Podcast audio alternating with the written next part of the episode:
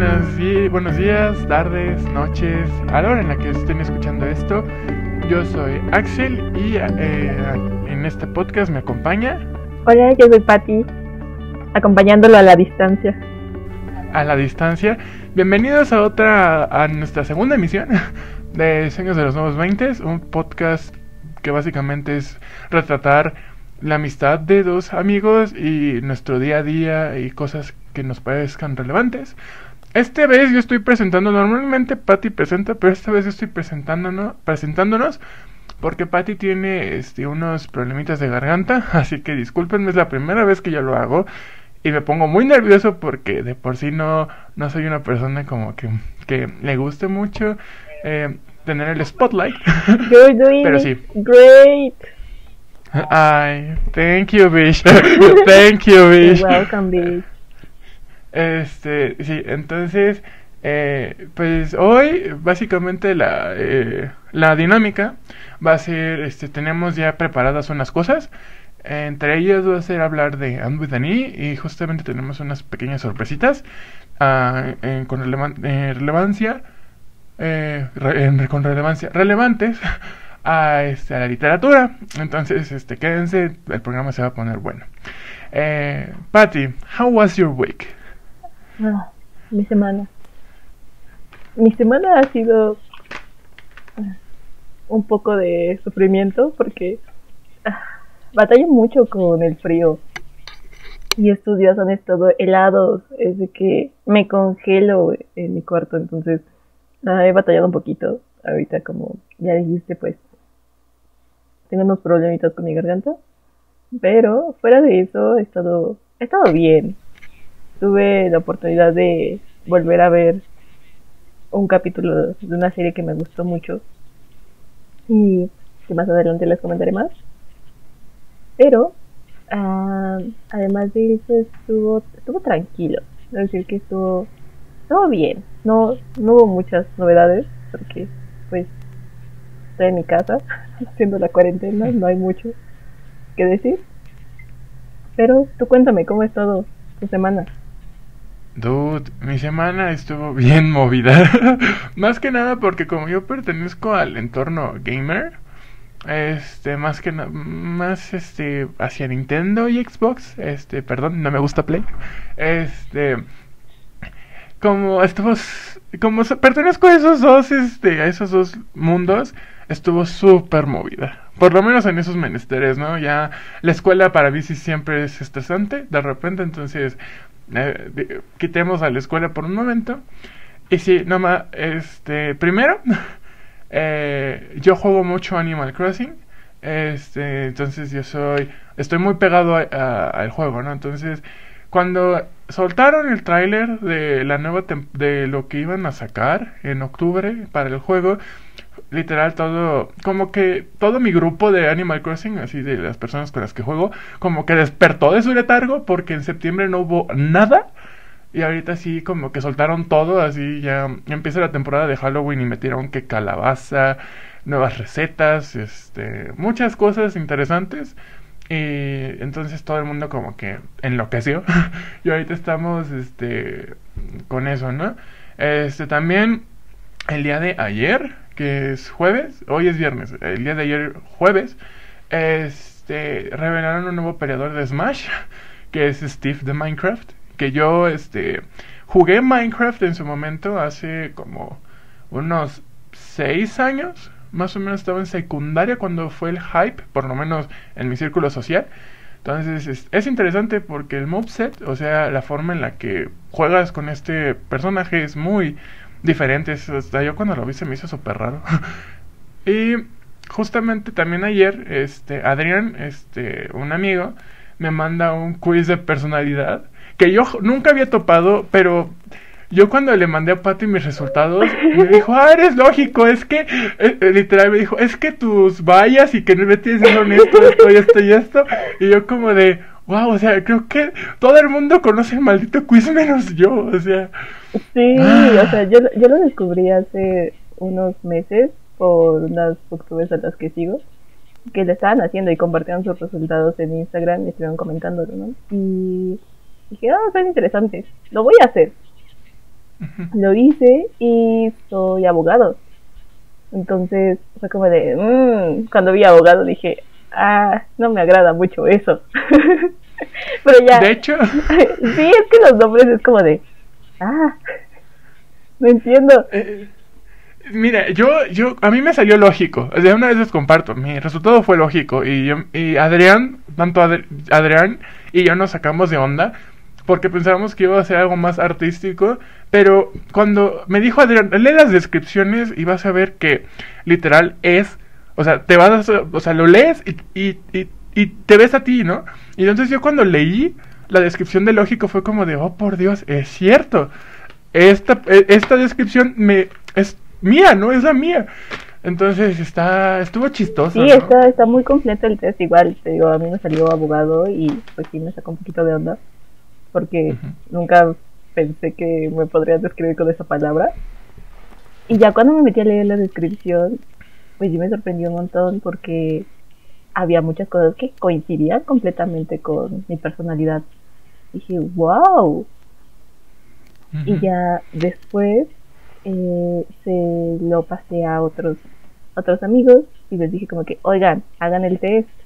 Y le hicieron y me mandaron como sus resultados y así y algunos salieron mediadores, hay otro que salió lógico igual que tú y me dijo, sabes que yo no, no siento que me reconozco con las descripciones para nada, ¿no? Y yo, bueno, ok. Y creo que en sí todas eh, las personas que me rodean, así, salieron muy, muy cercanas a, a mi personalidad y dije, wow, pues tiene mucho sentido. Y después se lo comenté a a la amiga que me habló por primera vez de BTS.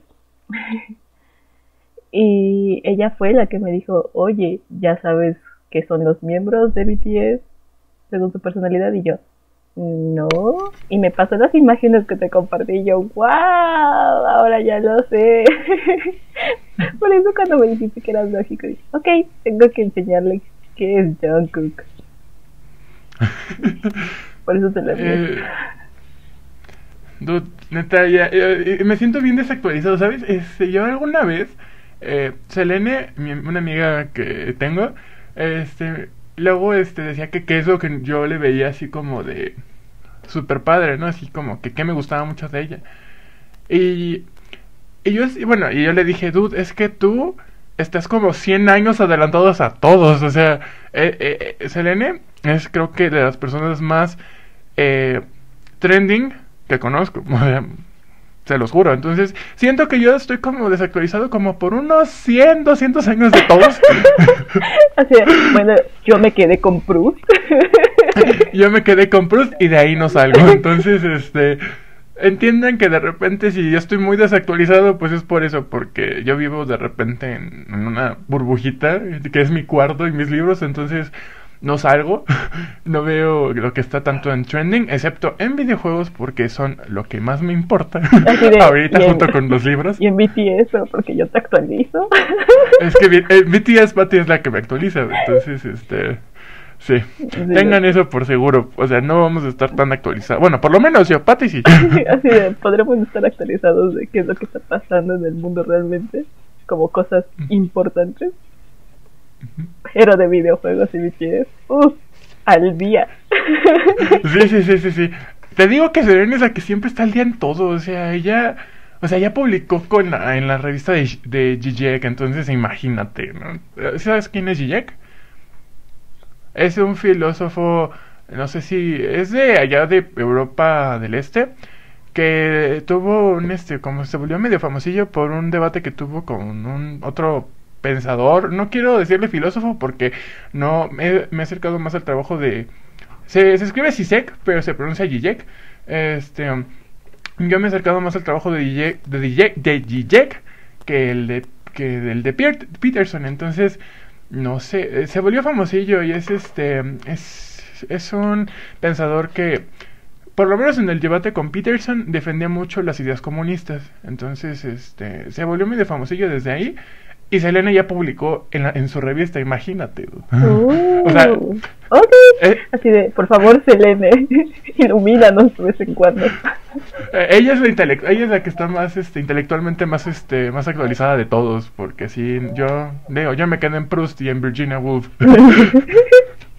ah, ok.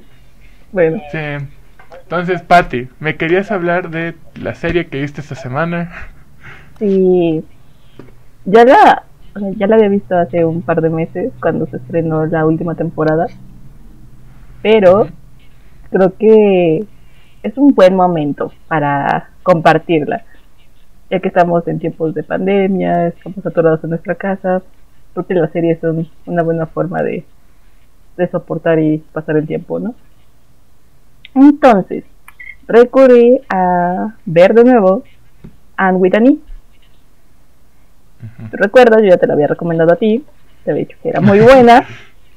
sí Y pues desafortunadamente creo que solo has visto tres capítulos. es que, ah, una cosa yo casi no veo series o sea es muy raro que me pique con algo solamente la última serie que vi completa eh, la única las únicas series que he visto completas son Scam y Game of Thrones literal y Downton Abbey Downton Ah, Abbey Downton y- Abbey. Dude, tenemos un- en un episodio tenemos Sí, que sí, sí. sobre Próximamente. Yo sigue la- Abbey.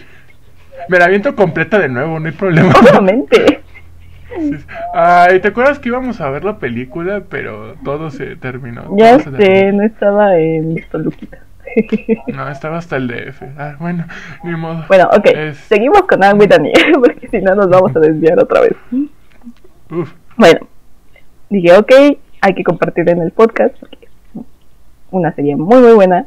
Y aparte, creo que es el tipo de cosas que nos llaman la atención porque está adaptada en libros. Entonces, Anne. Así se llama en Facebook. En Facebook, ah, estoy bien perdida, lo siento. En Netflix. Deja el celular. sí, déjame desconecto. Pero, ok, así la encuentran en, en Netflix. Y tiene tres temporadas. Pero está basada en la serie de libros de Lucy Montgomery. Que se llama Anne of Green Gables. Y básicamente no se eh, desapega tanto de los libros, por lo que sé. Es esta niña huérfana que es muy, muy peculiar y le encanta leer, ¿no? Y hace uso de palabras súper bonitas y que saca como de quicio a los adultos y sorprende a los chicos de su generación. Es una mente brillante, es una fuerza de la naturaleza, de- definitivamente. Esta niña se propone algo y lo consigue. Entonces, me gustó mucho el personaje, además de que tiene una chispa muy bonita y a medida que va avanzando la serie, esa chispa y esa vitalidad se les va compartiendo y se les va pegando a los demás personajes y te das cuenta de que la serie sí se enfoca en Anne, pero también alcanzas a ver el crecimiento de cada personaje. O sea, los personajes secundarios no se quedan solo como secundarios, como ahí y ya. No, sino que también ves sus historias, ves su crecimiento, ves cómo se van relacionando con el mundo, cómo va cambiando la forma en que lo ven. Muy bonito y toca temas súper interesantes como eh, la homosexualidad en, ese, en esa época, ah, el racismo, ideas feministas. Toca un montón, un montón de cosas, ¿no? Entonces, creo que vale mucho la pena que les den una oportunidad. Y bueno, ¿qué te pareció a ti el primer capítulo? Mira, siéndote muy honesto, o sea, como yo no soy mucho de series y de capítulos largos, excepto Downton Abbey, creo que es la única excepción a la regla. Yo normalmente, y Game of Thrones, porque yo casi suelo ver, o sea, como digo con Patty, solamente veo series como que están ahí como Scam, que son como capítulos de 20 minutos y así. Pero el primer capítulo se me hizo muy bonito, porque la niña tiene un ángel que, ah, me, me quedó, me, me quedé encantado, ¿no? Pero no la seguí porque, ah, de repente, es- le- les digo, soy bien raro con las series, este, pero me gustó mucho, me gustó mucho porque, no sé, la, la época, con, Fíjate que, o sea, tú me dijiste que era, este, estaba ambientada en Canadá, ¿no? Pero me dio como una, una vibra muy escocesa. Sí, No sé. sí, sí, tiene una vibra súper escocesa, aunque está ambientada en Canadá, En más o menos en 1960, sí, 1900, antes de 1960 está ambientada prácticamente. Y está súper súper interesante el vestuario cómo manejan a los a los personajes. El cast aparte me parece excelente. Creo que Amy Beth McNulty que es la actriz que hace de Anne hace el personaje de tal forma en que en un futuro cuando vuelvan a sacar una adaptación de este libro mm, creo que no voy a poder ver a, a la actriz que le toque hacer de Anne como Anne porque para mí Amy Beth es Anne ella Mm. se transformó completamente en el personaje y me encanta y realmente digo esto de que en un futuro hagan otra adaptación porque la pues sí la novela ha tenido hasta el momento cerca de 14 adaptaciones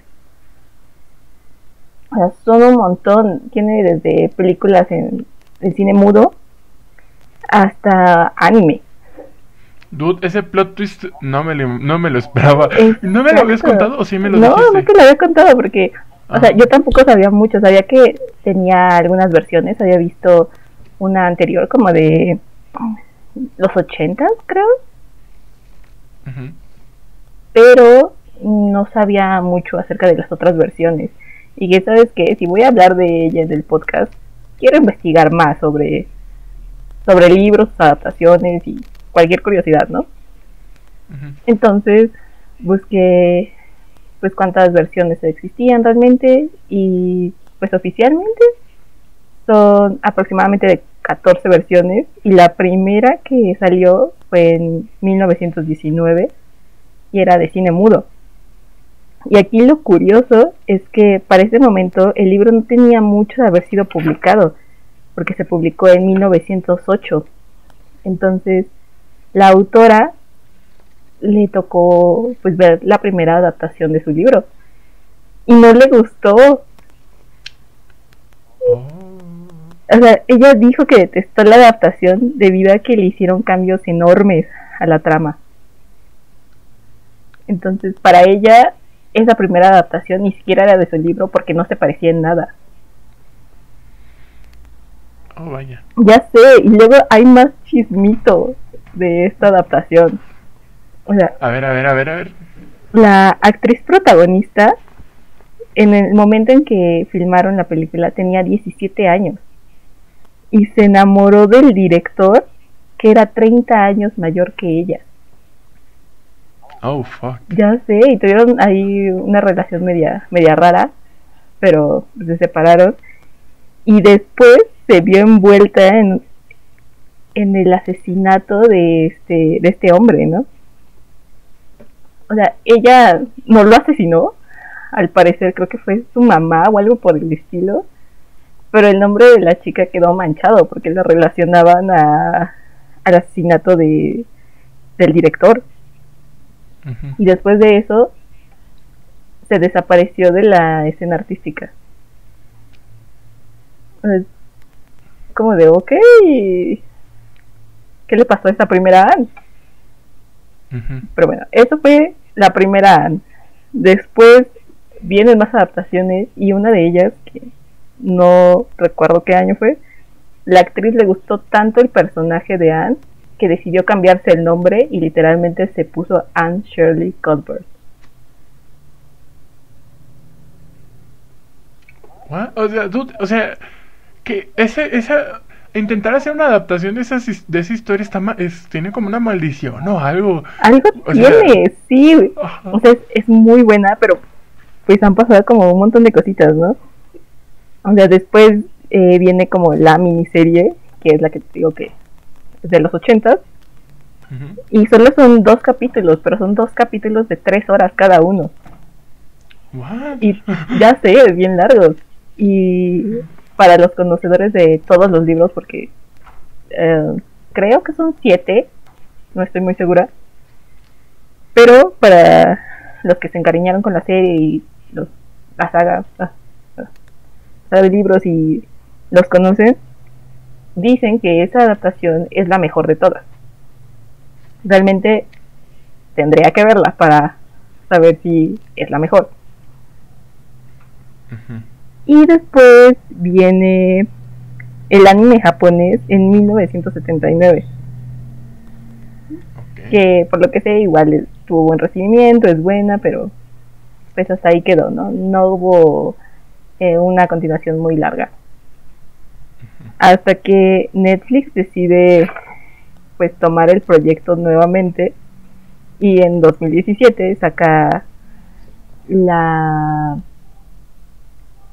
la serie de Anne with an e, y la llaman Anne with an e porque originalmente querían llamarla solo Anne, pero había un problema porque ya algunas series existía con el nombre solo Anne. Entonces fue como de, pues ¿sabes qué? Hay que ponerle Anne with an e y que se note que el personaje siempre tiene como esta característica de resaltar que su nombre lleva una E al final porque quiere ser como única en ese aspecto. Entonces, como que, órale, pues va. Y la directora de, de la serie actuó en una de las adaptaciones anteriores como amiga del personaje de Anne. O sea, todos están súper envueltos en, en, los libros y todo. La protagonista dice que su mamá cuando era niña le compró los libros y se los leía, entonces también los conoce y cuando se enteró de que estaban haciendo el cast para el personaje principal, decidió actuarlo a pesar de que físicamente no coincidía con la descripción del personaje. que el personaje de Anne es pelirrojo y tiene muchas pecas y es algo que la caracteriza demasiado porque en toda la serie ella siempre dice quién va a querer a una niña tan fea porque es pelirroja y pecosa. y eso es como de, ay, yo tengo pecas. Yo también tengo pecas. Sí, o sea, gracias, a por decirnos que somos horribles. Pero la directora ve el casting de Amibet y le agrada. Y es como de, ok, tú eres la nueva Anne. Empiezan a filmar todo. Eh, pues desafortunadamente la serie se cancela. Creo que sí tiene alguna especie de maldición esta serie.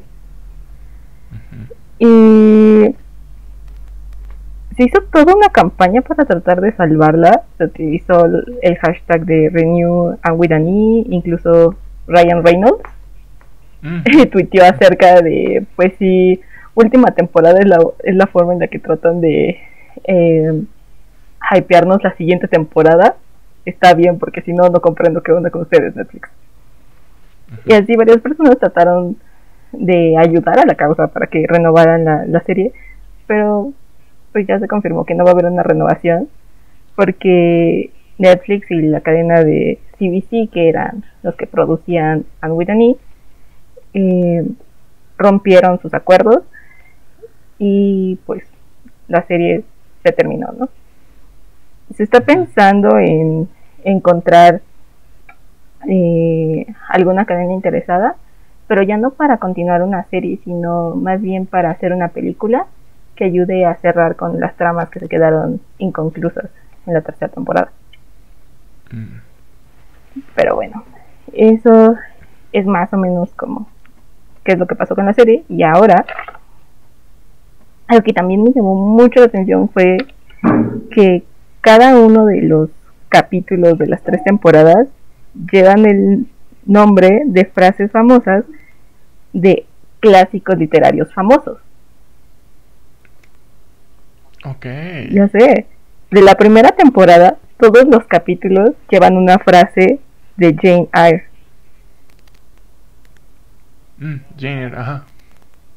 Y la segunda temporada lleva frases de Middle March de George Eliot. Y la tercera temporada ya frases de Frankenstein.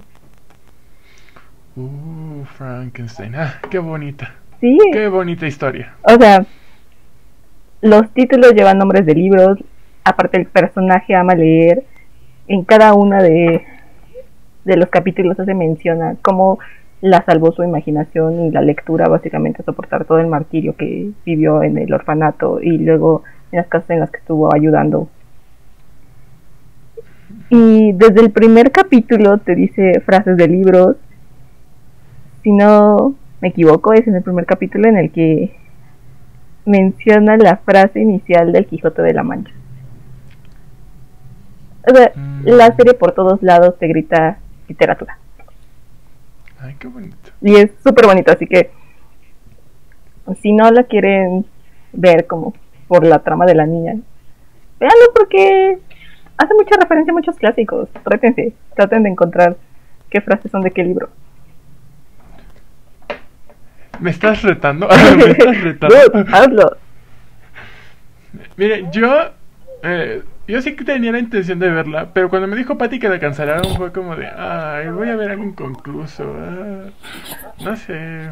O sea, yo creo, yo creo que sí voy a por lo menos ver hasta la segunda temporada. Intentaré llegar hasta la segunda temporada.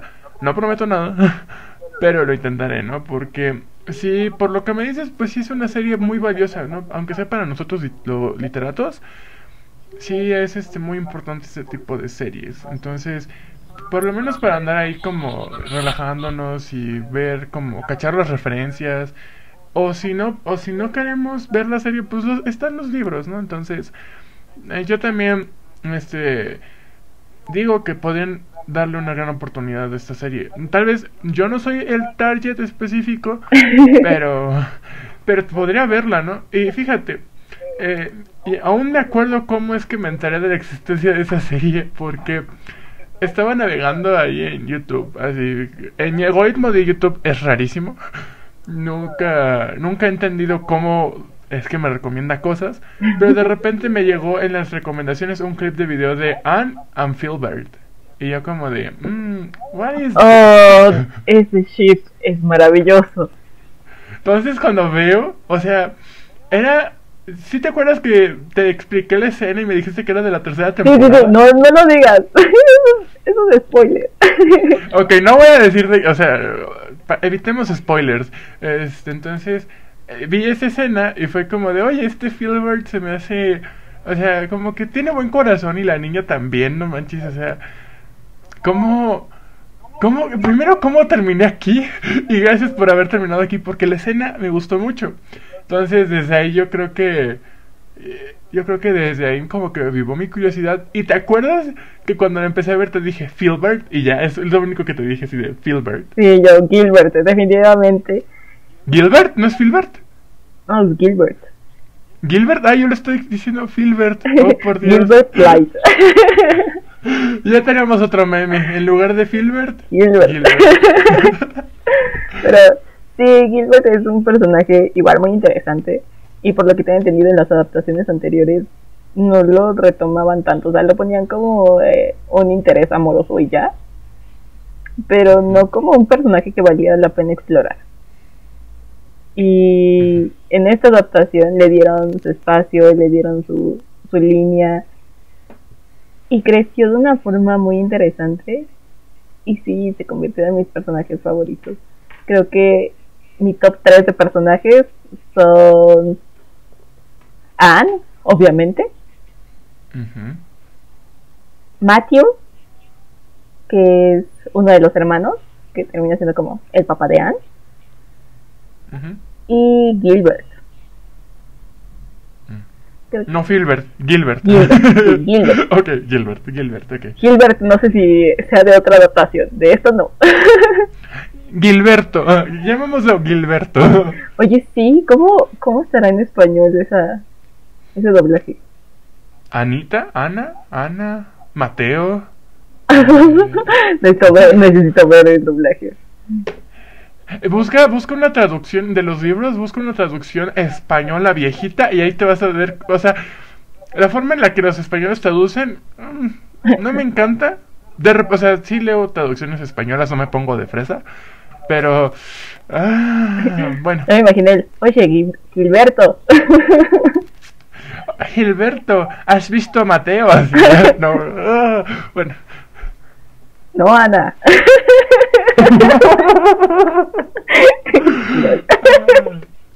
Ese es un gran LOL.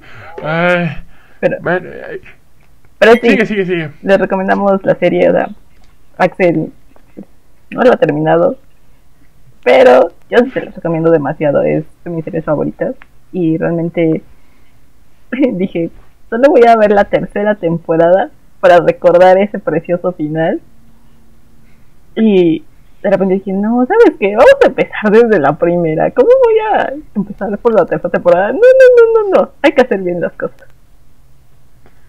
Y pues me la aventé otra vez. Fue maravilloso. Mi- em, para que crean, si creen que yo no sé nada de Hombre Dani, yo le dije a Patty, resúmemela. Y como en 40, 50 minutos me la resumió. Así que más o menos sé de qué trata. No crean que no sé. Ah, sí, sí sabe. De, Sí, sí, sí, falta verla, pero sí sabe a grandes rasgos qué es lo que pasa. Sí, sí, sí. O sea, ya sé todos los spoilers, pero... no tengo problema con ello. Eh, Exacto. Eh, ¿Ya terminaste de hablar de Anne? ¿O quieres seguir? No, Yo no tengo ya, problema. Ya terminé, ya terminé. Ah, ok. Sigamos con Gran monólogo. gran, gran monólogo. O sea, Thank you, bitch. Hace lo que se puede. bueno, ya, ter- ya acabamos de este, terminar como la- el primer bloque. Es el primer bloque y ya llevamos media hora. No importa. Y, este, empezamos a hablar con Patty de decir, oye, pues, ¿qué más hacemos? ¿no? Porque Patty quería hablar de Anne. Y seguramente cuando yo la vea, vamos a regresar con Anne. Vamos a poder platicarlas de una manera más amplia. Yo creo que para dentro de dos, tres semanas ya pude haberla visto completa. Entonces yo creo que vamos fijando por ahí, este, hablar más, de manera más holgada y totalmente centrada en Anne. Pero, este, véanlo como una introducción a esa serie. Este, pero lo que queríamos este, también hacer es, este, como somos literatos y nos gusta leer y no somos originales, sí, además es para que se den cuenta de que el podcast no es únicamente sobre BTS y noticias de BTS y Dynamite. y chisme, Sí, exacto. este, le dije a Pati, no, sí te- o tú me dijiste, bueno, la cuestión fue que decidimos como que en- entrar un poquito en la dinámica de los booktubers, porque los dos vemos, o sea, mi- por lo menos Pati y yo vemos booktube, bueno, yo casi no, solo veo fa, pero Pati sí sigue consumiendo booktube, mucho más que yo. Ah, Este. sí. Bueno. Bueno, este, creo que mi Ah, o consumo está reducido a, a fa más que nada. Ya también dejé de ver sus videos porque ¿De quién? de todos los demás, o sea, todo lo que Ah. era Claudia, Alberto, Raiza, ya realmente no los veo, a menos de que en algún book o dinámica que sea más o menos interesante, pues lo veré. Si no, me quedo con nuestra señora Fa.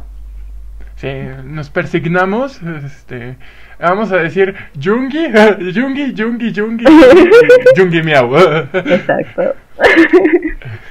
Este, ajá, entonces, eh, ya terminando esto, este, decidimos hacer un book tag aquí, en, aquí improvisado en el pod. Entonces, yo este, me encargué de buscar este, el, el book tag y ya encontré, eh, encontré varios, pero como que no me terminaron de gustar porque no es que no, o sea, porque la mayoría era de literatura juvenil y yo hace años que no leo literatura juvenil. Mi, por lo menos de mi parte, la literatura juvenil yo la leí desde como los 12, 13 años hasta los 17 más o menos. Entonces, ya hace años. Sí, o sea, ya hace cuando eras joven. cuando era cuando era un simple este un, un cándido no Este, entonces decidimos eh, hacer un, un book tag un poquito más serio. Este y vamos a hacer el book tag de los clásicos. Este yo simplemente me metí a, YouTube y puse book tags. Y me salió el book tag, book- el book tags de los clásicos del book tag de los clásicos. Este y pues ya decidimos bueno yo decidí de hacer ese porque pues eh, yo por lo menos después de dejar de leer literatura juvenil me metí totalmente con los clásicos, entonces tengo más experiencia y los tengo más frescos, ¿no? Entonces, también Patty. Pero, este, entonces, Patty, si te parece, ¿empezamos? Sí, empieza. Mira, eh, son ocho preguntas, este, cuatro las tomé casi, o sea, de manera casi íntegra, y las otras cuatro las modifiqué. Entonces, este, voy a decirles las preguntas. Este, Pati y yo tenemos las respuestas. No sabemos las respuestas del otro. O sea, más o menos Pati Suponemos. de un Pati supone una respuesta porque antes de grabar el pod, este, le dije que me perdonara por una, por una respuesta que iba a dar, pero este, no sé. No sé, o sea, creo que yo no sé casi, más o menos puedo averiguar tus respuestas, pero todavía no lo sé. Este, entonces, la primera pregunta es un clásico que no te gustó. La segunda es un periodo literario favorito. Creo que mejor ve diciendo la pregunta, decimos las respuestas y seguimos con la otra pregunta. Ah, ok, ok. Bueno, eh, la primera pregunta, regresamos. Clásico que no te gusta. Pati. Ok. Ah, lo siento, a mí no me gustó. Alicia en el País de las Maravillas. ¿What? Sí, lo siento. ¿Neta? Sí, dude, lo siento, neta. O sea, me costó días terminarlo. Es una cosita bien chiquita. Y me costó un montón. Sí, Son como 100 páginas. sí, o sea, lo estoy viendo y no tiene ni un centímetro de grosor el libro. Pero me costó demasiado leerlo. Y... No lo sé. La falta de sentido que utilizaba el narrador para narrar, valga la redundancia, eh, los hechos que sucedían en Wonderland.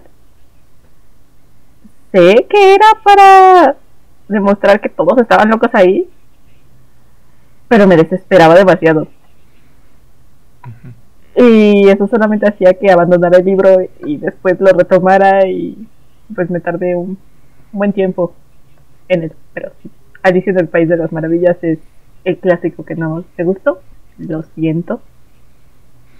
Dude, este, yo te voy a decir algo, a mí, o sea, no es que diga, uff, de mis clásicos favoritos, pero por lo menos me divertí leyéndolo. ¿Cómo, cómo no te gustó? O sea, hay un momento bien chistoso en que hacen unas carreras en círculos, Alicia y con otros güeyes, y está súper divertidísima. Yo me reí mucho leyéndolo, porque justamente yo siento que el encanto de Alicia es, este, es el sinsentido, ¿no? Te digo, yo me reí, pero, wow, no, esa no me lo esperaba. Lo siento, tú. Oh my god. Ahora vas, Ah. asesíname con tu respuesta. Este sí le va a pegar muy Sí, sí, feo. ya, ya, a- dilo. a. A mí el clásico que no me gustó fue El viejo y el mar de Ernest Hemingway. ¿Por qué? Ok, mira, aquí esta, esta respuesta tiene truquillo, ¿ok? Yo cuando lo leí... yo cuando lo leí estaba muy chavo. O sea, tendría um, unos 16, 17 años cuando lo leí. Este, todavía no entraba tan de lleno a los clásicos. Pero sí, no, o sea, yo no podía, se me hacía... De por sí yo siempre he tenido un problema con Hemingway y Patty lo sabe. siempre he tenido un problemón con Eran Hemingway. Porque es como de dude, o sea, me está contando nada más la historia de un viejo que quiere cazar un pez y de repente llega un tiburón de la nada y es como de dude. Bueno, o sea, no llega de la nada, pues, pero no sé, como que... Dude, es que, Ay. es que no lo has interpretado desde la mitocrítica. Dude, espérame, ahí voy, ahí voy. Give me a second. Ok. Mira, entonces, este, eh, yo personalmente cuando lo leí no lo disfruté, se me hizo que al final muy anticlimático, ah, no, no me, no me encantó, pero con el último video de la última página, que es un canal de literatura muy bueno, este, como que se me antojó. ¿Te acuerdas que te mandé el link que te dije, dude? Sí, sí, Eh, te están llamando, te están llamando con ese, con el título de Ernest Hemingway. Sí, fue como de, oh, ya voy. Entonces, eh, ya con la interpretación que hizo Rafa, sí es como de, ok, creo que le voy a dar una segunda oportunidad, pero en inglés. Pienso leerlo ahora sí en inglés. Este, porque tengo... Me cuando estuvimos el semestre pasado con, este, con David, me compré yo toda la colección de Ernest Hemingway porque estaba a un descuentaxo. Este, entonces me la compré. Entonces tengo casi toda la obra de Ernest Hemingway de manera legal. Este, este, entonces yo creo que sí. ¿Te acuerdas que íbamos a leer por quien, doblas, por quien doblan la- las campanas? Sí, no me lo recuerdes, me está viendo de manera de. Ahora sí ya me vas a leer, bitch. Dude, aquí me está viendo Thorn of Glass. ¿Te acuerdas que dijimos desde diciembre, oye, vamos a leer un libro, vamos a recuperar y vamos a seguir leyendo literatura juvenil? Ahí me sigue viendo Thorn of Glass. En algún momento, en algún momento lo haremos, yo sé que sí. Episodio especial de diciembre, ahí te vemos. No, no es cierto. En Bueno, el que quién sabe. finalmente empezamos a leer Front of Glass. Oh, sería maravilloso. I know, I know. Entonces, justamente decía que tenía truco la pregunta, bueno, la respuesta, porque No querías no. desde el inicio. Ajá, no, o sea, estaba pensando en otros clásicos, pero es que, ah, no sé, podría haber puesto, este, ahorita que lo que mencionaste a Alicia en el País de las Maravillas, Alicia a través del espejo me gustó muy poco a comparación de Alicia en el País de las Maravillas, hubiera puesto ese, este, pero no, yo dije, este, pensándolo bien, Hemingway, porque es el único clásico que yo no puedo disfrutar, pero le voy a volver a dar una oportunidad. That's it. Ok, te perdono. Está bien. Aún Pero tiempo. solamente, solamente si Patty le da una oportunidad a Alicia en el País de las Maravillas. Ah, no, no es cierto. Eso no ser. No, o sea, no me gusta, pero reconozco definitivamente por qué es un clásico. O sea, lo reconozco, sé que es una obra muy buena, pero en lo personal no me gustó. Y es por eso que pues no fue mi respuesta de la pregunta 5. Que vamos a ver cuál es más adelante. Pero ok, Sí, sí, sí. la segunda pregunta. Sí. Periodo literario favorito. Este yo sé. Yo, si quieres, yo empiezo. Ajá. Este es muy, muy corto. Este, para mí, uno de mis periodos favoritos de la literatura es finales del siglo di- eh, XIX hasta mediados del siglo XX. Simplemente voy a decir porque hay, en ese periodo eh, la producción literaria fue, creo que la mejor de toda la historia, porque tienes a Virginia Woolf, Marcel Proust, este, a William Faulkner, a John Steinbeck, tienes a... mm, A Hemingway. ¿Por qué crees que no lo Yo no lo iba a mencionar, pero Hemingway. Este. Tienes también a una Marguerite Yourcenar este, empezando a publicar. Entonces, yo creo que ese es uno de los periodos de literatura más buenos que existen en todas, en toda, en toda la historia de la humanidad. Porque también está James Joyce. Mm, James Joyce, dude. Este. Bueno, Patty, te cedo la estafeta. Pues mira, en esta tenemos básicamente la misma respuesta, aunque yo lo centré más a los años 20. Uh, la generación perdida. Sí, no, dude, magnífica. O sea, tenemos a Hemingway, Am, mm, a bueno, Steinbeck, sí, eh, agree. tenemos a Pound, a Elliot, a Yuna Bebé. Uf, Yuna, dude, Yuna. Se te había olvidado, dude. Sí, ¿Cómo? no, no puede ser. Ah. Ah, Yuna. No, ya. Me voy a flagelar ahorita Sí. por olvidar el nombre de Yuna bebé. Eso no es posible.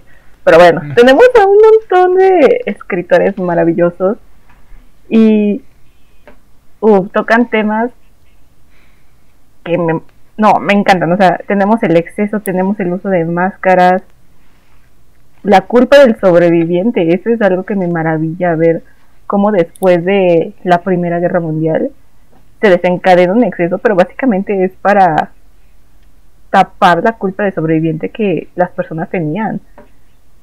De yo sí sobreviví la guerra, pero muchas personas no. Mm. Me parece maravilloso. ¿Sabes? Proust ha- hablaba de, de la década de los 20 como una década... Esto es solamente bajo la perspectiva de Proust. No lo digo yo, o sea, tomamos una materia de, este, de literatura de, de... De la generación perdida. Ajá. Entonces Proust hablaba, decía de esa gente, que era gente que le gustaba el desenfreno y que era estúpida. Entonces era como de, ok, Proust, tranquilo, porque, eh, bueno, Proust era de otra época, ¿no? Pero sí. No, sí lo entiendo. O sea, creo que si lo ves por la superficie puedes quedarte con esa idea, pero también tienes que ver a qué responde todo, todas las acciones que surgen en los 20 y es completamente una consecuencia de, de la guerra y final de siglo. Mm, eh, dijiste final de siglo, mi tema de tesis. bueno, ¿y aquí? aquí expongo mi tema de tesis, no, no es cierto. Este, entonces, wow, tuvimos casi, bueno, cerca de los mismos periodos, nada más que el mío es un poquito más amplio. Sí. Pero wow, o sea, aquí la, digamos que la respuesta fue similar, muy cerca, Sí. ¿no? Ahora, eh, porque estamos tomando muchísimo tiempo en contestarlas, ya llevamos casi 50 minutos y vamos apenas en la tercera Oh, shit. pregunta. Ok, apúrate. Número 3. No, no, no, no, no, no, no. Que dure dos horas, chingue su madre. Bueno. La tercera pregunta. Clásico que has querido leer, pero no has podido. A ver, dude. Ah, ok, en esta voy a decir que es el Ulises de Joyce. Hay dos cosas que me aterran del clásico. Me aterra primero ver su tamaño porque en este momento lo estoy viendo. Y en segundo, me aterra que creo que todos los profesores que conozco lo tienen como que es una obra de las obras, ¿sabes? Es la obra. Ajá, ajá, sí, sí, sí, básicamente. Entonces es como este libro que tiene una complejidad y una interpretación que prácticamente te vuela la cabeza. Es como de, oh, estaré lista para leerlo. Entonces siempre, siempre que lo veo es como de, ok, ahora sí. Y después viene la pregunta de, ¿seguro que estás lista? Entonces no lo sé. Me da, me da cosita de que lo lea y no alcance a comprender como todo lo que hay dentro de él. Y lo deje como de, ah, pues estuvo bueno, pero pues no es para tanto, ¿no? Entonces, quiero estar lista para ese libro. Uf, no. ¿Quieres escuchar mi respuesta? Va. El Ulises de James Joyce también. No, es- yo, o sea, yo puse dos. Pero puse el Ulises de James Joyce también porque yo sí lo empecé. O sea, yo, ¿te acuerdas que con Rosy en segundo semestre nos lo puso y nos dijo, empiecenlo ahorita? O sea, en principios de semestre nos dijo, empiecenlo ahorita porque está bien pinche largo. Sí. Y yo lo empecé y me acuerdo que los... Ah, I don't want to say anything. I will not say anything. Eh, los vatos que quisieron, este, que lo iban a exponer, dijeron, ay, está muy largo, mejor hay que poner el Gran Gatsby. Y yo como de... Ah. Ah, o sea, ¿cómo comparas, cómo quitas el Ulises de James Joyce y pones el Gran Gatsby en su lugar? O sea, yo, para nota, el Gran Gatsby sí es una buena obra, Sí, sí, sí. pero... Hay, hay que aclarar. Es una muy buena obra, lo reconocemos, nos gusta. Pero ¿cómo lo quitas por el Ulises? O sea, yo había, yo, yo, ¿te acuerdas que te dije que llegué como a la mitad? O sea, llegué como a la página 400 cuando dijeron, ay, lo vamos a cambiar. Y yo como de, fuck you, bitch. O sea, How yo you ya estaba, o sea, estaba empezando el mal, o sea, yo iba a la mitad del maldito libro que, para ser honesto, o sea, sí está muy complicado, está, está difícil, difícil, un poquito difícil, pero lleva la mitad. Y que te lo cambien, o sea, y no he querido volver a agarrarlo porque primero hace, eso fue hace como dos años o tres, o tres años. o más Dos. ¿no? No, estamos en séptimo y fue con Rosy en segundo. Casi tres Bueno, años. ok, dude. ok. Casi, casi tres años y no lo he vuelto a retomar. Entonces, ah, ah, ¿qué te puedo decir? Este y el segundo, porque era- puse dos, es este Memorias de Adriano de Marguerite Yourcenar. Este, tal vez no conozcan a, Mar- a Marguerite Yourcenar, créanme, es una clásica, o sea, e- ese libro es un clásico. Este, también puse ese porque ahí lo tengo el libro. Por desidia no lo he querido leer. Pero yo creo que estas, estas navidades sí me lo voy a echar. Porque. Ah, Margaret Ursanar, cuántas cosas bonitas tengo que decir de ella. Neta, en algún momento, Patty me dijo que me dijo que ella va a leer a Yursenar. Sí, pero voy a Pero- meterme con ese libro. Yo te diría que con Alexis porque es el más este es el más cortito y es uno de los Mm, eh, de hecho fue el primero que, que publicó. Este, pero bueno. Entonces puse esos dos. Eh, si no conocen a Marguerite Yourcenar, eh, la van a conocer muy bien en este podcast. de la mano de Axe. De- así les voy a extender mi manita y les voy a decir, ven, Ah, escucha la palabra de, de Yourcenar. Ok, Este, lo siento, estornudé, sí. pero bueno. ah, salud, salud, no, no, pensé que, ok. Este, ok, siguiente pregunta, por favor. Sí. Eh, el- estamos a la mitad del book tag, por fin. Y es, ¿a qué libro le darías etiqueta de clásico? Mm, Dude, ¿quieres empezar? sí. Para mí, voy a aclarar esto. Al igual que Fa, tengo un gran amor por Peter Pan y Wendy. Y yo, yo considero que es un clásico. A pesar de que lo busqué porque tenía mis dudas y que no aparecía como clásico. Para mí es un clásico. Así que a Peter Pan y Wendy le daría sí o sí, le confirmaría la etiqueta y además se la pondría también al otro, a Peter Pan en los jardines de Kensington. Mm, ¿Sabes? Yo pensaba que Peter Pan sí estaba dentro del canon. No, lo busqué y no me apareció. Y dije, Eh, ¿Ca? ¿Cómo? de hecho, voy a, voy a buscar si Harold Bloom. Es que Harold Bloom tiene un libro que son como de cuentos para niños este, que quieren ser inteligentes o para niños inteligentes, algo así. Este, entonces, porque son textos, o sea, él agarra textos del canon infantiles y bueno, eh, digamos que Harold Bloom canoniza textos infantiles. Entonces, tengo que buscar si Peter Pan está en esos en esos textos porque se me hace raro. Ya sé, eso me sorprendió mucho porque por encima aparecía Alicia en el País de las Maravillas, libros de Michael Ende, de Roald Dahl.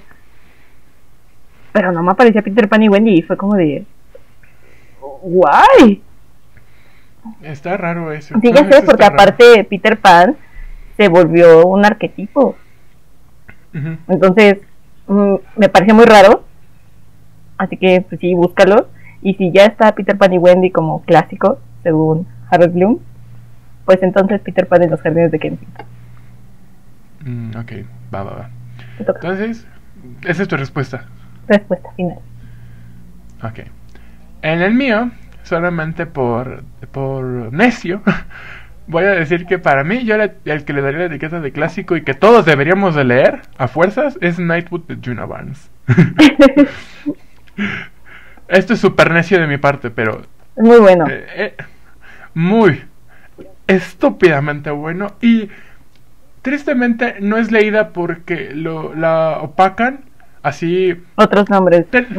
Ah, Fitzgerald, Steinbeck, Hemingway. Faulkner, Hemingway, Parker, o sea, pero es una escritora, uff, o sea, por lo menos esta novela que leímos con David ha sido un me cambió, o sea, es muy buena.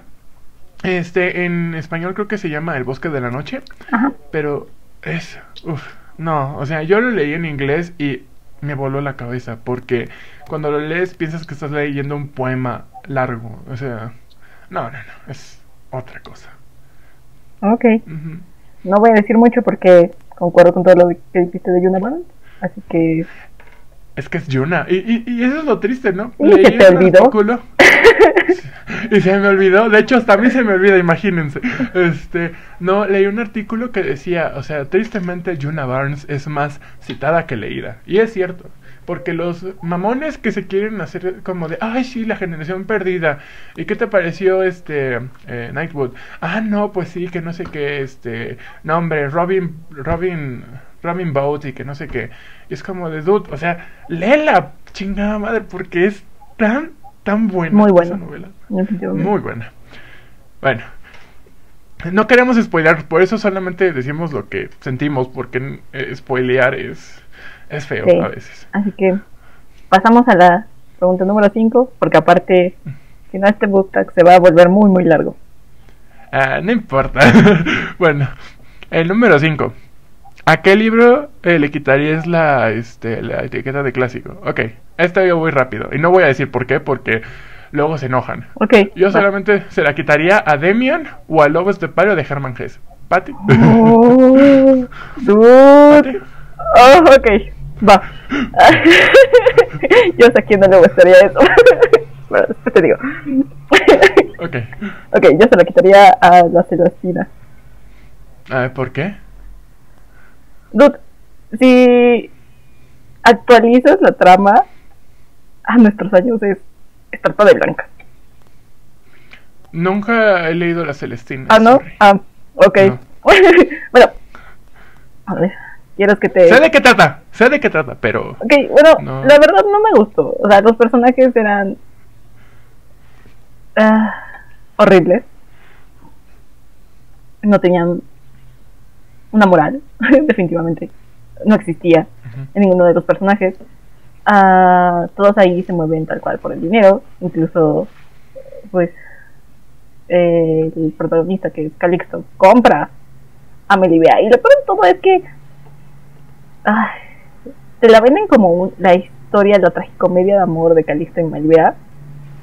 Pero realmente no es amor. dude. O sea, si lo quieres ver es más amor carnal y aparte la morra fue obligada a sentir ese ese amor por Calixto. Solamente fue hechizada por, por Celestina, no fue que el sentimiento le naciera por sí solo. Así que, sí, no, para mí, quitemos a la Celestina. Ok. Mm, mira, ¿qué te digo? No lo he leído. sí. así en los clásicos, ¿cómo te atreves a quitar la Celestina? Lo siento.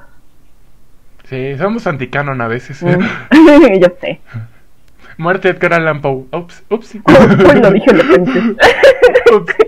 Este, bueno, ya aquí vamos. Este, esta, eh, la sexta pregunta, bueno, o inciso, eh, va a ser un poquito largo porque es, se demanda que sea largo. Oh, sí. Eh. Número 6. Top 5 clásicos favoritos. Eh, si quieres vamos diciendo uno, uno, uno y uno o este... O quieres- todos. Empiezas. Eh, miren, yo voy a empezar y, e intentaré ser lo más breve con cada uno de estos clásicos, ¿ok? Ok, Pati ya sabe cuál es el primero. Seguramente ya lo sí, sabes. definitivamente. Y, si- si es así, dame una señal. El primer clásico que yo recomiendo es En Busca del Tiempo Perdido, de Marcel Proust. Happy Fruit. Papi Proust. O sea, si, sabías, ¿no? Que iba a ser el primero que iba a. Obviamente. Este, este libro a mí me, o sea, junto con, yo creo que no ha habido solamente como tres, ha habido solamente tres libros que me han como que cambiado y me han como que metamorfoseado casi casi. El primero de ellos ha sido Los Miserables de Víctor Hugo. El segundo ha sido este, En Busca del Tiempo Perdido. Y el tercero ha sido Nightwood. Por, eh, digamos, cronológicamente hablando, ¿no? Entonces, En Busca del Tiempo Perdido me cambió muchísimo porque eh, lo leí el año pasado. O sea, empecé a leerlo el año pasado. No lo he terminado porque son siete tomos. Este. Entonces, ah, yo estaba pasando por un momento em, complicado. Y yo cuando llegué a Proust, o sea, fue un cambio radical. O sea, yo no, les soy sincero, yo lo intenté tres veces. O sea, hasta la tercera vez caló Proust. O sea, es una lectura muy difícil. O sea, no les miento. Yo si lo pude leer es porque, hasta- les digo, hasta la tercera y porque me, me en una clase me habían dicho que era una gran, una gran lectura y a mí me había picado la explicación que habían dado de, de, de esa obra. Entonces, les digo, es complicada, pero yo no les, yo no les diría, denle una oportunidad a las siete novelas, no. O sea, yo, o sea, si por, si por mí fuera, léanlas todas. Pero yo personalmente siento que Proust está un poco desactualizado para nuestra época, pero el valor literario de esa obra es no tiene precedentes, ¿no? En algún momento les hablaré más este más holgadamente de Proust, pero creo que ahorita es solamente una, una introducción muy pequeña. Este, después de ahí, este, yo recomiendo, después de En Busca del Tiempo Perdido, recomiendo Los Miserables de Víctor Hugo. ¿Por qué? Porque fue el primer clásico que leí. Literal. eh, fue el libro que me abrió las puertas a este gran mundo de la literatura eh, clásica o de la literatura, no quiero decir la culta o elevada, sino de la literatura, mm, ¿cómo le podríamos decir? Literatura clásica, ¿no? Literatura del canon, del canon, llamémosle. Entonces, es el, que me abrió las puertas y, uff, qué, qué gran lectura. Eh, yo todavía me maravillo porque de repente lo ojeo y es como de, ah, encontré algo nuevo. O sea, yo no sabía de esto o, o no, me había, per- no me había percatado. Porque, nota, Los Miserables yo los empecé, yo lo leí a los 16 años. Entonces, estaba todavía muy morrito y no, no entendía muchas cosas de lo que estaban pasando. Y ahorita que lo revisito, es como de, wow, Víctor Hugo era un grande, ¿no? El tercero, para ir más rápido, es Frankenstein de Mary Shelley. ¿Por qué lo recomiendo? Porque es una obraza, eh, es, este, es de, de, una mujer para de la época del eh, romanticismo, ¿es Pati? Sí, del romanticismo. Ah, de la época romántica. Entonces, para esa época que una mujer se echara una, un novelón como ese, o sea, mis respetos, porque Frankenstein, aunque no lo crean, es una historia como de amor, por así decirlo, y no es tanto de terror. Eh, creo que se tiene muy arraigada esta imagen de la criatura como un ente que mata, es monstruoso y que no, no tiene razonamiento. Y es totalmente lo contrario. O sea, es. Es un. Un canto, es una oda hacia lo que verdaderamente es el, es el hombre, ¿no? Sí, o sea, cómo... es una... Ah, lo siento, lo siento. Eh, no, sí, sí, go ahead, go ahead. Es una obra en la que te das cuenta de que el verdadero monstruo es el ser humano y no la criatura. Uh -huh. Entonces, Exacto, o sea... Es una muy, muy buena obra. Qué bueno que la pusiste dentro de tu top. De seguro no la pusiste tú, ¿verdad? ¿O sí la pusiste? Espera, mi oh, bueno, Está bien, espero, me espero. Yo voy aquí queriendo spoilers. Entonces sí, les recomiendo mucho Frankenstein. Este, no es para todos. De hecho, me contó mi hermana que le intentó leer y que solo llegó como a las 10 páginas porque no decía, ¿dónde está la criatura? ¿Dónde está? Ay, ¿Dónde no. está Frankenstein? No, no, no. Y la forma de empezar con las cartas Uh -huh. eh, a, a mí me fascinó. Uh -huh. Sí. Bueno, ya, Entonces, Go ahead. les- no, no te preocupes. Les recomiendo Frankenstein. Este, por favor, lean. O sea, de todas las que están en el top, yo creo que la esta de Frankenstein y la última, por favor, leanlas. Las otras no, no o sea, no las prioricen porque son son largas y tienen cierto nivel de complejidad. Muy bien. El cuarto es las metamorfosis de Ovidio, porque es creo que el texto fundacional que más me gusta. Este, son cantos de amor, de cambio, es este cuentan los orígenes de, de la cosmogonía romana.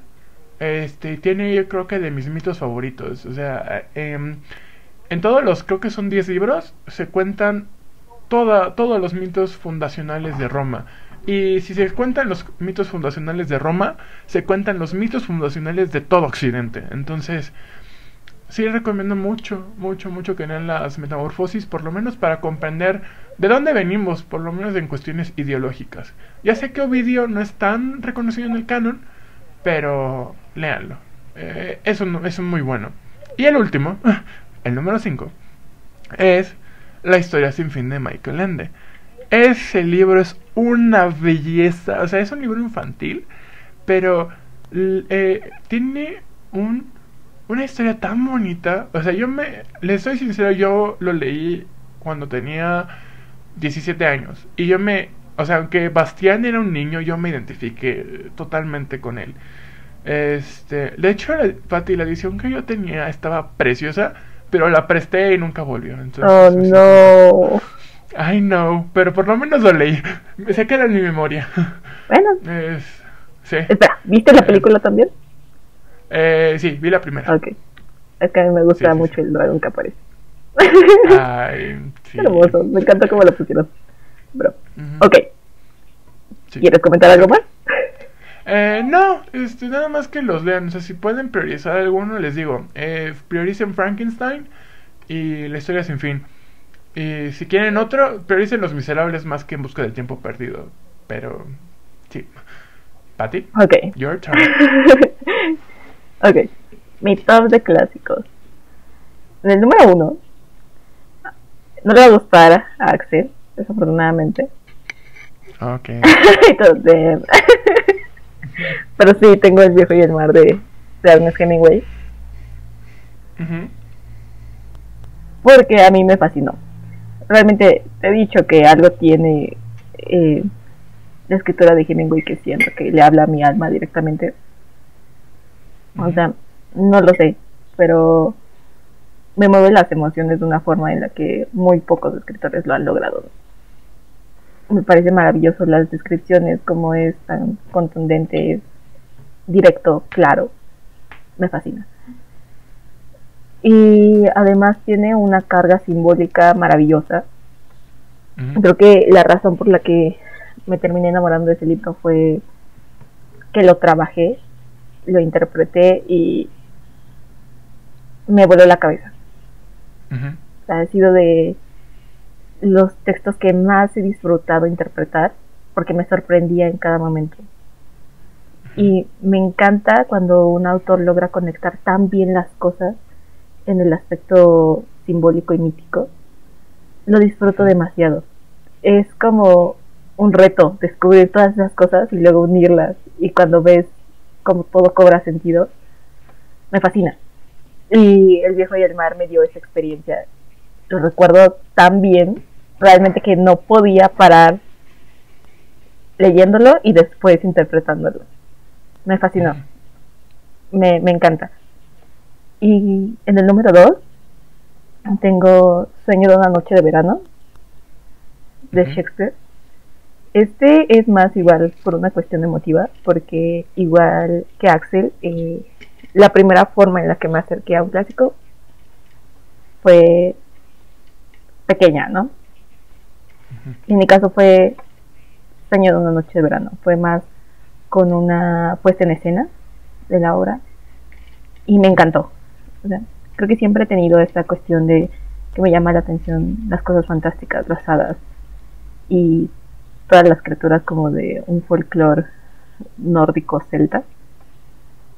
Entonces me maravilló la forma en la que mezclaban la realidad humana con todas esas seres de, de la fantasía. Me encantó mucho. Así que de una noche de verano está en mi segundo lugar. Luego, en el tercero tengo a Pedro Páramo. Ok, eso me sorprende. Y ya sé, ya sé. Y precisamente por eso lo tengo en mi top, porque la obra me sorprendió. Me sorprendió demasiado y de y de hecho no esperaba nada de la obra. Antes había leído unos cuentos de El Llano en Llamas y siendo honesto no sé si fue la edad en que los leí o qué pasó, pero no me gustaron. Tenía como esta idea de Juan Rulfo, "Ah, no gracias.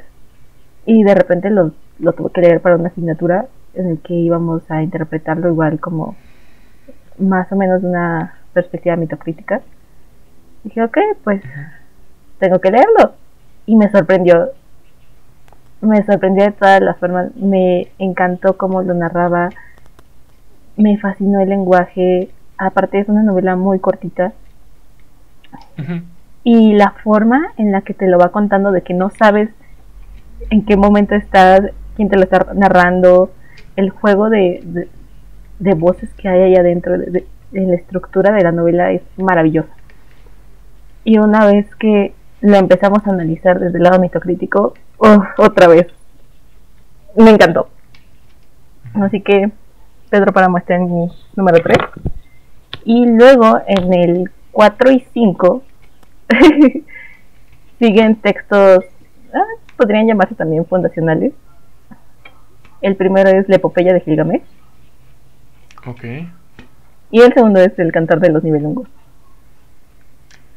Eso sí me sorprenden, fíjate. No sabía que te gustaban tanto los fundacionales. Me llaman mucho la atención y me empezaron a llamar todavía más la atención una vez que empecé con toda esta onda de la mitocrítica. Porque ah, creo que lo que más me apasiona dentro de este ámbito literario, o sea, no por nada es lo que voy a utilizar para mi tesis, pero me fascina, me fascina ver cómo es que estos ah, personajes construyen arquetipos que se siguen reproduciendo dentro de obras más contemporáneas, ¿no? Igual te sirven para comprender por qué actuamos de la forma en que actuamos, ¿no? Entonces, me encanta. Mm, ah, Solamente voy a decir eso. Creo que, ¿Ya? sí, creo que mis clásicos favoritos deben de tener algo que ver con lo mítico, lo simbólico y lo arquetípico. Ah, ese tema es bien bonito. No sé. Bien, bien bonito. Sí. ¿Quieres seguir hablando? Yo no tengo problema. No, no, no. Sigue, la, la siguiente pregunta. Ok. Sí, disculpen si de repente así interrumpo a Patty o así, es que les digo, seguimos a la distancia y de repente podemos tener alguna dificultad o algo así, entonces, este, sorry, no es nada, solo es eso. Este, ok, la número 7 este, es la mejor y peor adaptación cinematográfica que se ha hecho de un clásico literario. Eh, mm, Patty, ¿quieres empezar? Espera que me quieres saludar. ¿Mande? Ok, lo siento, es que quería estornudar. ah, perdón. Pero, ok, ya, pasó. Ah, lo siento por estas interrupciones. Eh, igual si de repente escuchan algún ruido raro es, es un estornudo. ya es octubre. Ya sé. Ya las alergias. Ya es la edad aparte. Ah, ah. Pero ok. Um, la mejor adaptación cinematográfica para mí es Orgullo y Prejuicio, la adaptación del 2005 con Keira Knightley. A mí me encanta, me fascina la película. Realmente, fuera de adaptaciones de libros, es de mis películas favoritas. Me encantan los detalles que están tan bien cuidados, el vestuario, la música, la fotografía, todo. La adaptación es, es maravillosa. Creo que hace todo más entretenido, que sea más orgánico, fluye demasiado bien. No, no lo sé, pero me fascina. Para mí esa es la mejor adaptación que he visto. Y la peor adaptación es Cumbres Borrascosas, la adaptación de 2011 con Calle Escodelario creo que definitivamente es la peor adaptación que he visto. Literalmente se queda a mitad del libro. O sea, la versión cinematográfica queda cortada y ya no sabe qué más. y creo que de las cosas que me gustan de ese clásico es la cosa de las generaciones. Y, y en la película solo se quedan en la primera generación. Y eso... Ah, no, no me gustó para nada. Pero bueno, te toca. Ok. Eh, para mí, la mejor adaptación eh, que yo he visto ha sido la de El musical de los miserables. De, creo que se llama el, el director Tom Hopper. Creo, sí. Este, sí, es Tom Hopper. Este, para mí, ¿por qué me gusta? Antes de que me empiecen a aventar piedras, me gusta porque es justamente una adaptación. No tomaron el texto tal cual, o sea, agarraron los mejores momentos y les pusieron música. Y para mí, que hicieran eso, uff, me encantó porque yo nunca hubiera visto Los Miserables como musical. Este, pero, dude, o sea, me voló la cabeza porque... Eh, funciona. era, muy bueno, sí, funciona, es muy, muy bueno. Entonces, a mí me gusta nota, a mí me gustan mucho los musicales, así que por eso también eh, puede ser medio nublado, medio nublado mi criterio para escoger, ¿no? Y para mí la peor adaptación que he visto en mi vida, así que me dio un cringe cuando la vi, fue este, una que hicieron este, Francia, como en, en los noventas, en busca de tiempo perdido, ah, no, no, no, no pienso decir nada de esa adaptación, es nada más ni nefasta. No, no, no, no, no puedo. Ya. ya. Ok, ahora. Un cringe enorme. Octava pregunta. Octava pregunta, porque ya. Wow, llevamos la hora 13 y todavía nos falta. ¡Oh, shit! Ok, apúrate. no, no, no, tú, tranquila, o sea, no pasa nada si nos si hacemos de dos horas. Este, I mean, ¿Qué es lo peor que podría pasar, no? O sea, mi compu apenas ya tiene como 24% de pila. Tal vez hagamos una pausa. No sé, no sabemos cómo voy a, seguir este episodio. Pero bueno, octava pregunta. Clásicos o clásico que recomiendas leer. Eh, dígase autor, obra, uh, lo que sea. Este, si quieres yo contesto. No, no me voy a tardar tanto. Este, si se dieron cuenta, en este top casi hubo mucha ausencia de teatro. Este, literal, creo que solamente fuiste tú, Pati, la que dijo Sueño de una noche de verano. Y ya. O sea, no ha habido tanto teatro. Pero yo sí les quiero recomendar, o sea, justamente me di cuenta que le medio la... se me chispoteó de andar recomendando Los Miserables, o sea, era mi top y los fui recomendando, ¿no? Pero bueno, yo recomiendo este, que se lean este, este teatro, es un gran clásico, aunque no muy reconocido, pero sí se le considera un clásico. Este, me gustaría que leyeran básicamente a un autor que se llama eh, Ibsen. Eh, más este Casa de muñecas. enfocado exacto ahí, ahí va me gustaría que leyeran si pueden Pierre Gent Casa de muñecas y espectros son las mejores obras que tiene y es muy bueno era un noruego adelantado a su época nada más diré eso Ya sé, yo estuve a punto de poner Pearl Jam dentro de mi top, pero después dije, ¿sabes qué? No lo voy a hacer, porque creo que me gusta más el cantar de los nivelucos. Pero sí, es que definitivamente uno, uno llora con uno llora con Pierre Gent buenísimo. La verdad es, Yo lloré. es maravilloso. es- ah, todo el folclore que hay dentro de esa obra, maravilloso. Entonces sí, súper recomendado. Qué bueno que pusiste a Ibsen. Sí, sí, sí. Léanlo. E- ese sí. O sea, recomiendo más Ibsen que Proust. Nada más se los pongo ahí. Pero Uh. porque es teatro y es más digerible. Sí. Solo por eso. Pero para ti. Ok, pues yo ah, obviamente recomiendo a todos los que están en mi top, a cualquiera de los cinco, pero hay una obra que no mencioné en mi top y que Axel mencionó y definitivamente la recomiendo leer, que es Frankenstein. O sea, ya les hablamos más o menos por qué es tan magnífica. Y creo que no tengo mucho que abonar. O sea, tienen que leer Frankenstein. Ujú. Agree. Totalmente agree. Además, ¿sabes qué? Después pueden ver la, la adaptación en teatro que hicieron con Benedict Cumberbatch. Ya no está disponible. Ah, ya no. Oh, shit. No. Bueno, fue una adaptación maravillosa. Sí, bien, bien chida. Sí, la neta. Ah, me encantó. Pero bueno. Ok. ¿Tienes algo que agregar? No, yo este, ya estoy bien. Ya. Me encantó hacer este book tag, ¿sabes? Ya sé, fue muy bueno. Fue. eh, me dolió cuando hablaste de Hemingway, Pero ya después. los- pero corregiste tus errores. Ah. Recapacitaste. Tú no has corregido tus errores de Alicia. Ah, sí, ya. No, dije que me agrada, entiendo su grandeza y la acepto, pero no me gusta. Ay, ¿sabes? Ay, me, me arrepiento por haberme, por haber traído esa edición de, este, de que compré en Estados Unidos de Alicia y regalarla, pero bueno, este, let's move forward. Ok. Eh, Déjame. eh, Ay, es que cerré el quiz que ya Oh, tenía no. abierto. Aguanta, aguanta, dame. Dame dos minutos. Y lo vuelvo a abrir. ok. Este, mientras tanto yo hablo. Eh, miren, eh, el episodio ya está quedando un poquito largo y la batería de mi compu está muriendo.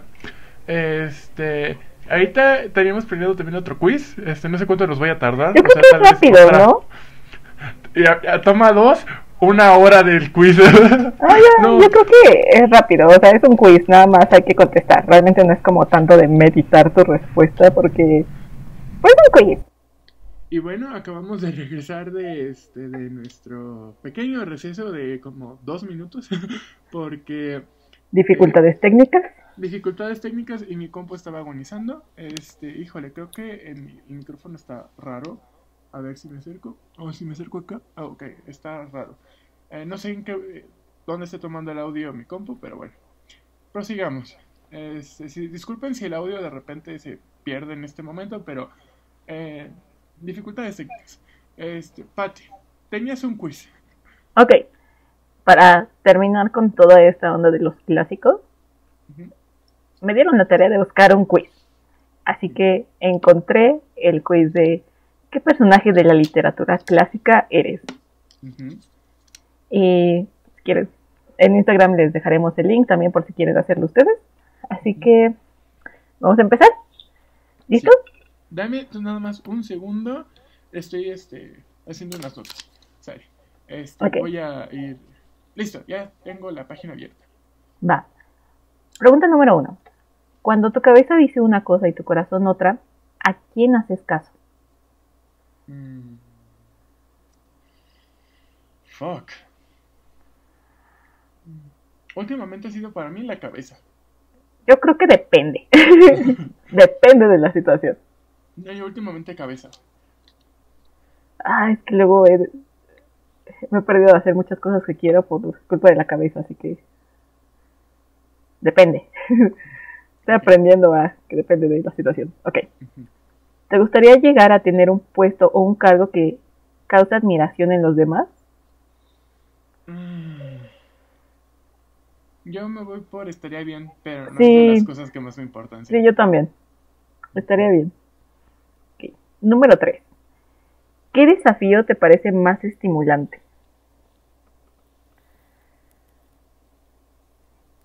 Mm, resolver un acertijo lógico complicado, adentrarte en una selva inexplorada, perseguir un amor imposible. Ninguno de esos desafíos me interesan demasiado. En general, los desafíos no me interesan demasiado. Yo, personalmente, perseguir un amor imposible. Uf. Creo que para mí sería resolver un acertijo. Eh, Le voy a quitar la parte del lógico, Ujú. pero que sea complicado. Creo que, aunque llegue a estresarme, una vez que lo finalice, sería una satisfacción muy grande. Así que, resolver un acertijo. Ok. Número 4. ¿Cómo de constante eres cuando persigues un objetivo? Mm, Yo creo que sería, yo elegiría el de no demasiado constante, si hay muchos obstáculos, es así que pierden interés y me sienten en otra cosa eh, más estimulante. Yo así voy por ese. Ya depende del caso. A veces soy muy constante y a veces menos. Creo que depende del día. Ok. Número 5. ¿Es fácil hacerte cambiar de opinión? Mm. Yo sí le voy a poner, no es demasiado complicado. Eh, mi respuesta es esa. Suelo escuchar sin eh, prejuicios y si lo que me cuentan me suena mejor que la idea que, que ya tenía, no tengo problema en cambiarla. Yo así voy a esa. Yo también. Ok. Número 6. ¿Crees en las almas gemelas? Últimamente, no lo sé. Oh, dude. ¿Qué pasó con esa cosa de Insta? Mira, I, I don't know. O sea, yo no lo sé. Pero ojalá y sí, pero no lo sé. Ok, yo digo que claro. yo digo claro. pues sí, entonces sí. ¿no? Este, Yo sí creo en eso. Ok. Número 7. ¿Tienes cambios de humor frecuentes? uh, con cierta frecuencia. de vez en cuando. Vale, vale. Número 8. ¿Qué te han dicho en más ocasiones? Mm. Ah, sí, este, que tienes la cabeza llena de pájaros, que deberías vivir más con los pies en la tierra. Eso me lo dicen mucho mis papás, muchísimo. Same. Número 9. ¿Te molesta que tus amigos hagan bromas sobre ti? No me molesta si lo hacen, eh, si- que no tienen malas intenciones. eh, yo, es así, no me molesta. De repente, si me entero que sí son malas, es como de, oye, what the fuck. Ah, bastante. La verdad no me gusta que se rían de mí, así que... mm. Cierto, sí, lo, lo corroboro, gente. así que, sí, no. Número 10. Cuando te enfadas te pareces más a... Ah, Oh, shit. híjole. Ah, Creo que en mi caso es el diablo de Tasmania. Creo que cuando estoy enojada se pueden dar cuenta que estoy enojada. ¿Tú me has visto alguna vez enojado? Si no me has visto enojado, significa que me parezco a Hannibal Lecter, ¿no? Sí, sí, no te he visto, sí. Ok, soy Hannibal Lecter. Va. Número 11. ¿Tiendes a...? Mm. Esto es muy personal, duda. Mm, Ay, mm, depende del día. sí, yo también. Ah, bueno, creo que se va a ver medio cortada la, la pregunta, pero es, ¿tiendes a confiar demasiado en ti mismo? ¿A confiar demasiado poco en ti mismo? ¿O depende del día?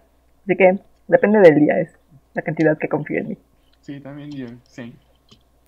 Número 12. Si algo te beneficia bastante a ti y perjudica un poco a otra persona, ¿qué haces? Mm. Y ahora sí mm, lo hago. Yo no lo tengo claro, dude, la neta. O sea, como que mi parte de moral me dice no lo hagas. Pero es como de, ah, ¿qué tal si entonces a ti te pasa algo malo, no? Entonces no lo tengo claro. Número 13. Cuando tienes que tomar una decisión importante, ¿qué pasa? Mm.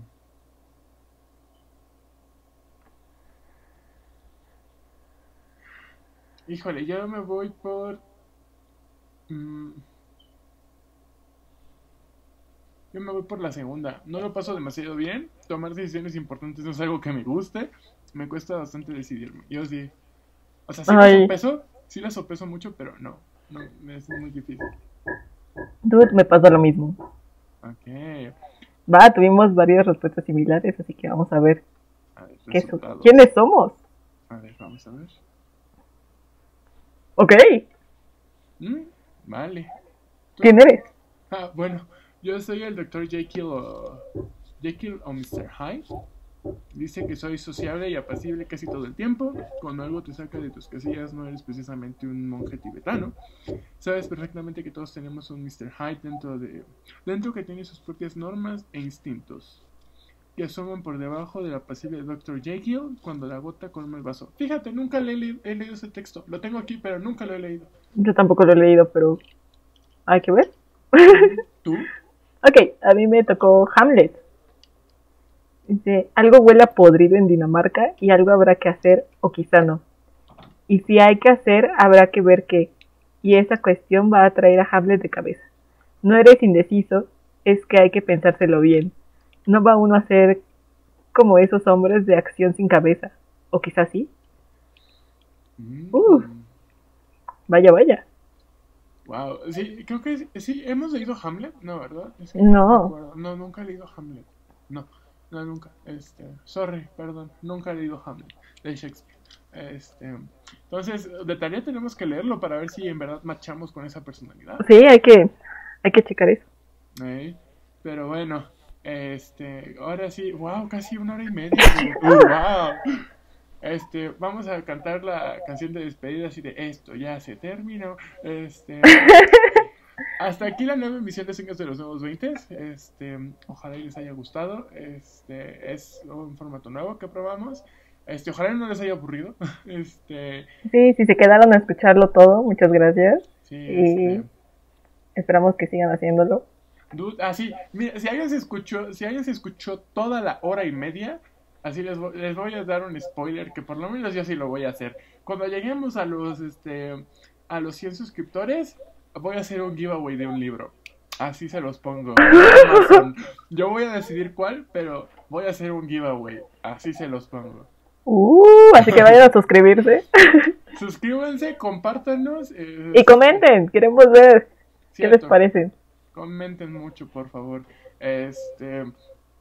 Y sí, eso es todo. Este. Sí, oh, oh, oh, igual, si quieren enviarnos mensajito pueden hacerlo por arroba nefelibatospod en Instagram y Twitter. Y en nuestro correo. Sí, y al correo que es nefelibatospod.gmail.com Cualquier cosita, si quieren mandar chismes, si quieren comentar de algo que dijimos en el episodio, adelante, siéntanse libres de hacerlo. Y sí, ¿qué más querías decir? Este, nada, eh, ¿qué más este, se, me pasa? Eh, recuerden eh, también seguirnos en nuestras redes este, personales. Este, la mía es este, arroba ARVieira. Y a mí me encuentran como arroba trishbs en Instagram y Twitter. Ah, sí, a mí solamente búsquenme en Instagram. En mi Twitter es muy aburrido y muy solitario. Solamente van a encontrar retweets. Entonces, Same. Así que solo háganlo por Insta, no hay problema. Este, bueno, eso ha sido todo. Espero que les haya gustado, que nos hayan conocido un poquito más. Este, para el próximo episodio, ¿qué podemos hacer, Patrick? Eh, tuvimos un pequeño accidente este, con la grabación, pero pues ya básicamente era la despedida. So, este, nos vemos la próxima semana, que no sabemos qué vayamos a hacer. Como, ¿qué, qué, qué se te antoja? Hacerla... Uh, ¿Te parece fanfic? Mm, uh, ¿Fanfic bajo en general? Ah, sí, en general, o sea, ya habíamos dicho en los primeros episodios de hobby como un fuckboy en fanfics, así que vamos a ver cuál es la historia del fanfic. Vamos a estar atrás de Rayita. Uh, eso me gusta. Por cierto, si los quieren hacer fanfic, bueno, a mí no me conocen también, pero si quieren hacerle fanfics a, a Pati, adelante. Yo no me quejo. Al contrario, se los leo aquí, ¿eh? Este... Okay. ok, ok. Bueno, este ya es todo por nosotros. Este, nos vemos la próxima semana. Este, este ha sido el episodio 2 que, ¿cómo lo llamaremos? Mm, no lo sé, llegaremos en las partes técnicas, pero creo que ya deberíamos cortar. Sí, este, bye, chao, se cuidan. Adiós, cuídense mucho.